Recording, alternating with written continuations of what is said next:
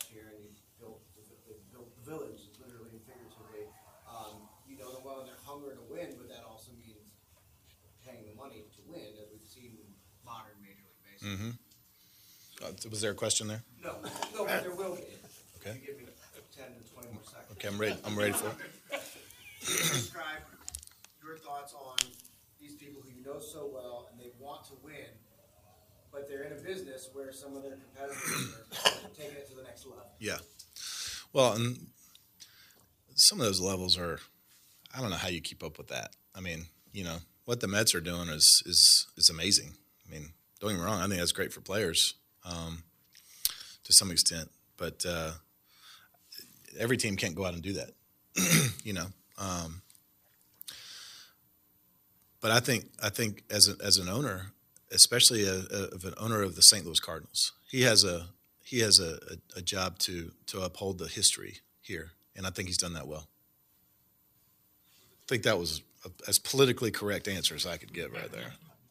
I think he's a great owner, and he's been wonderful. Because you mentioned the Heyward stuff, was that kind of a full circle moment for you when you heard Contreras talk about watching a game here, Mm-hmm. wanting to be a part of this team? Albert hit that home run? Yep, yep. All those things that feel like it, you know, as a player, you play for a long time, one of my priorities is is in, in listening to to Carp and Albert and and those guys get that passed down to them. One of one of our priorities is is trying to leave leave it better than you got it. You know, at least leave it as good as when you got it. Um, and uh, you know, for a couple of years there, I, I was I was disappointed with the way I led in the clubhouse, the way we kind of let things get. Um, we missed. There was no. It was no surprise we missed the playoffs three times in a row um, with some of the things that were we weren't doing right inside there. Um, and uh, and I'm, t- I'm I'm talking about it from a player standpoint. um, but but knowing where we went from 2015 after that season when when when Jason left, who's a great friend of mine, I love Jason Heyward and and I'm not and he wasn't wrong because we missed the playoffs the next three years and they went he went over there and won a World Series. So that was actual like he was he was seeing what was actual that was happening.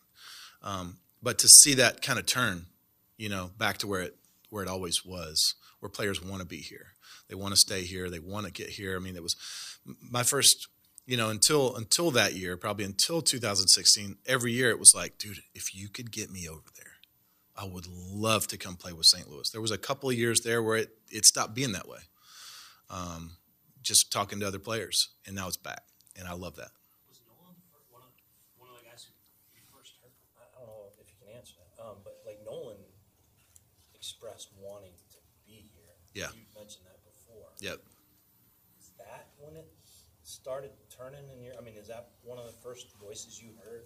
Or maybe it was different Uh, certainly in that that range? that range, yeah, certainly in that that time frame. Um, but that but that's the thing when you get players like that, um, especially when when players like that are here, they want to come. Other players want to come be a part of that. You know, pitchers want to come pitch in front of our defense. You know, pitchers want to come pitch to Yadier Molina. Pe- pitchers want to come pitch when when Harrison was out there running center and and all that. I mean, they they wanted to to see that defense. Um, but now when you got when you got corners like we have that finished two out of two out of the three MVP votes, top three MVP votes, you know, people want to be a part of that, you know. Um, but they also want to be a part. Like when when we were playing the second half of the baseball season, when we were here, every every single game was like a playoff game. Our fans were rocking. Players want to be a part of that, you know. Players want to want to come here and play in front of our great fans. They want to play in this city that's a baseball city. They they want to play here where, you know, you can you, you can go to dinner and everybody knows who you are and they love you and they respect you and they say, "Hey, great job, whatever," but they don't there's not paparazzi all over you, you know. There's not the Derrick Goolds of the world staying on top of the table with a thing. And not not saying that's wrong in any other city, but that's one of the allures of this city. The Derrick Goolds of the world. No, it's just uh, there's a lot of really great things for a player here, and uh, and you know, there's I just I mean, again, I could go all day naming different ones. You could have had the moment of walking off the field, three of the greatest Cardinals ever together, and not, putting on the jersey again, except for to appear spring training. You could have had that moment. Um, the way you describe not taking that moment is personal. You wanted to come back and pitch better and, and be part of it. Any part of it also the the team, like being the one who sees this next era begin. Yeah. Well, I mean, all right. So a couple things. There's that, that question has a couple parts of it. Um, there was a a time last year where I thought that that was going to be my last season. You know, I thought I'm going to retire this year, but I was very okay with not announcing that so that Albert and Yadi could get that limelight because I felt like they needed that. They deserved that. They deserved that more than I did. And, and, uh, I was, I'm great being a secondary complimentary part of that, you know. But I, I I felt like they, they're they're just they're they meant so much to this organization. They meant so much to this the city, and to our championships that I felt like these guys are first ballot Hall of Famers. I mean, whether I went go out and win the Cy Young this year and win 25 games and and and sneak into some sort of ballot on like my 10th year, that's not a first ballot Hall of Famer, right? Like I'm not, uh, and I may never, I may never. I'm, I'm I understand that but those guys are, and I felt like they did, they deserved that. So that's the first part of that. Um, this the second part of that is uh, if I thought we had no chance to win at all, then I wouldn't come back. I, I'm fine with I'm fine with the way things have gone. I, I wouldn't change a thing that I've done ever. I mean, you know, can't hurt, can't help injuries, can't help blowing Achilles out my prime. You know, can't help that. Can't help blowing my elbow out in my prime. Can't help that. Um, wouldn't change any of the work that went into that that maybe caused it. I don't know, but maybe a better performer. You know, wouldn't change any of those years. Wouldn't change any of the stuff that happened. Wouldn't learn. I learned different lessons from all of it. Um, so I'm okay with with everything that's happened. I, I think I could have done some things better, but that's where that's what happened. That was the history that that happened. So I, I don't I don't have regrets about that. Um, and so if I didn't think we could win this year, I would just I would have walked off and done the hat tip and be like, yeah, this is it. You know, see you later. Um, but I feel like I have more to give, and I feel like our team has a chance to win, and I want to be a part of that. When did you change your mind?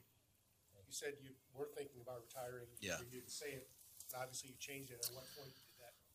Somewhere middle of the season, all the way up until really when I when I knew that I still had a role to play for sure was that Braves game, um, where I did the the Sunday night baseball thing, and, I, I've just got I got so many comments from players and from and from peers, player big league players, but also from coaches and uh, and high school kids high school coaches, summer ball coaches, saying, "Man, that was we needed that.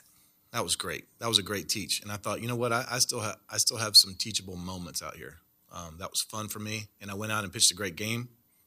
You know, against a very good team. It was a World Series contender, and uh, I'm still having fun. And so I started thinking, like, you know what? I'm. That's when I started kind of bringing it up with my wife because we get asked about it. I get asked about it all the time from y'all, but we, my wife and I, we didn't go home and we don't spend time talking about that. You know, um, that's when I started saying, "What do you, th- what do you think?" Because I was thinking I was going to be, you know, see you later, but now I'm feeling like kind of like I might do one more. And she's like, "Play," you know. And everybody I, everybody I I know that has retired says, "Play as long as you can because you can never go back once you step away." And uh, I, I, everybody that said that though wasn't 41 when they stepped away. So I know my situation's a little bit different because because I am I've, I've I've I've it's been a good run, but um, that's a long answer to. I don't even know if I answered it, but Where do you see Jack Flaherty at this stage and how special the season could be if it's Jack Flaherty from two thousand nineteen? well, the the thing with Jack is the potential's there, right? The talent is there. He's one of the best athletes I've ever seen. We just got to keep him healthy. When he was when healthy in 2021, the first half, he was maybe the best pitcher in the National League. I mean, he was incredible. So um, that's the Jack we need to win. Uh, it's a big year for him. He needs to go out and pitch well too. I mean, he's he's training so hard right now to, to go out and do that because he he hears all these people, you know, the ones that that that believe in him, but he also hears the ones we all hear the ones that that don't believe in us too. You know, those are sometimes the best. Those are the best nudges uh, to get you over the hump of of wanting to go a little bit harder, train a little bit harder, train a little bit, do a little bit more in a smart way. But he wants it. He wants to win, and he wants to be good, and he wants to show the world he can be great. You know, so yeah. How hard it was it to accept all those injuries that happened throughout your career and just said, I accept that, I will never change how I did it? Yeah. Well, I mean, as a starting pitcher in the big leagues for 17 seasons, I mean, I look at it, I've probably missed, I missed two, for the most part, two full ones, and I missed a couple other pieces. Really, I missed about three full seasons. Um, I'm not saying that's not bad, but that's, I've been pretty durable. You know, I mean, I had a, a Tommy John injury for a starting pitcher in the big leagues that pitches that long is almost inevitable. You know, it's just it's super rare if a guy pitches as long as I have and doesn't doesn't have that. Happens, but it's fair. Um, I've you know one freak injury for my Achilles away from being a really really durable pitcher, um, and that's not even an arm injury. So 17, 17 and 18 were my two years that I look at and go, man, that was those were my hardest years because Tommy John's one of those things where you like, you know, you it's not that you expect it, but it's kind of like comes with a territory type thing. Um, Achilles is frustrating, but I know there's nothing I could do about that. Uh, but the other ones I tried to grind through and battle through. My arm was hurting. My, I was hurting so bad. My stomach was hurting. You know, I was taking deep breaths just to throw one pitch, 80 miles an hour. You know, those were hard years. But I came through that, and I came out on the other side, and I still threw out some really good quality seasons after that. So that that was really rewarding. So it's not. I wouldn't let's say that's that's hard.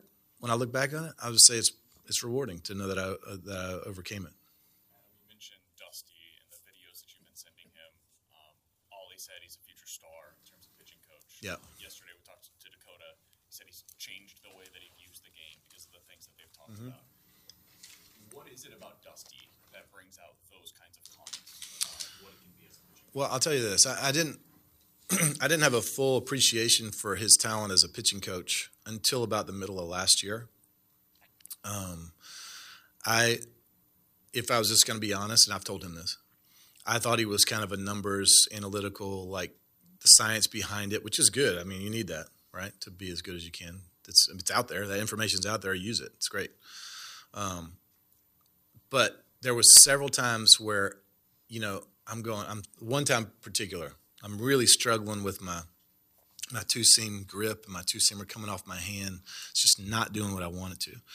And he showed me a couple little anecdotes to help me on that with a delivery and some some quick little fixes to get that back coming out of your hand the proper way.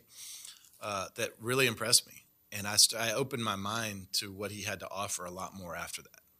Uh, and then we had much deeper conversations about pitching. The guy really knows a lot about the delivery, but he also understands the, hi- the science behind it. I think he is a star. I think he's going to be a great, great pitching coach for a very, very long time. Is that about meeting players where they are? Like for Dakota, maybe he's here when it comes to the sports science side of things. What, where does he meet players? Yeah, I, well, I think Dusty and I had a four-hour talk about this the other day. He came down to South Georgia, and we spent whole day together. It was great. Um, what we talked about that day, which had me so excited, was was he had notes and notes and notes and pages and pages and pages of each and every individual pitcher on a whole 40 man roster's stuff, especially guys we have a lot of knowledge of up in St. Louis about. of of of how he thinks they can become a better version of themselves. And so what what what I shared with him eh, that just backed that up was the hardest thing for a pitcher to understand is who they are. It's the hardest thing is to figure out exactly how you need to pitch and how your how your stuff plays and how your mix is and how your thinking needs to be. Finding exactly who you are as a competitor is the hardest thing to really figure out. And he's putting together a great plan to help each pitcher figure out who they are as a pitcher, which is saves them potentially two, three years down the road of trial and error to figure out here's what works, here's why it works, here's the spin behind blah blah blah that makes it work. Here's what the hitters are hitting on this. Here's their OPS plus and every count, and here's why. It's not just like here's what works and here's what doesn't work, but it's the why behind it of what helps us understand what we need to do. And he's got a great plan for that.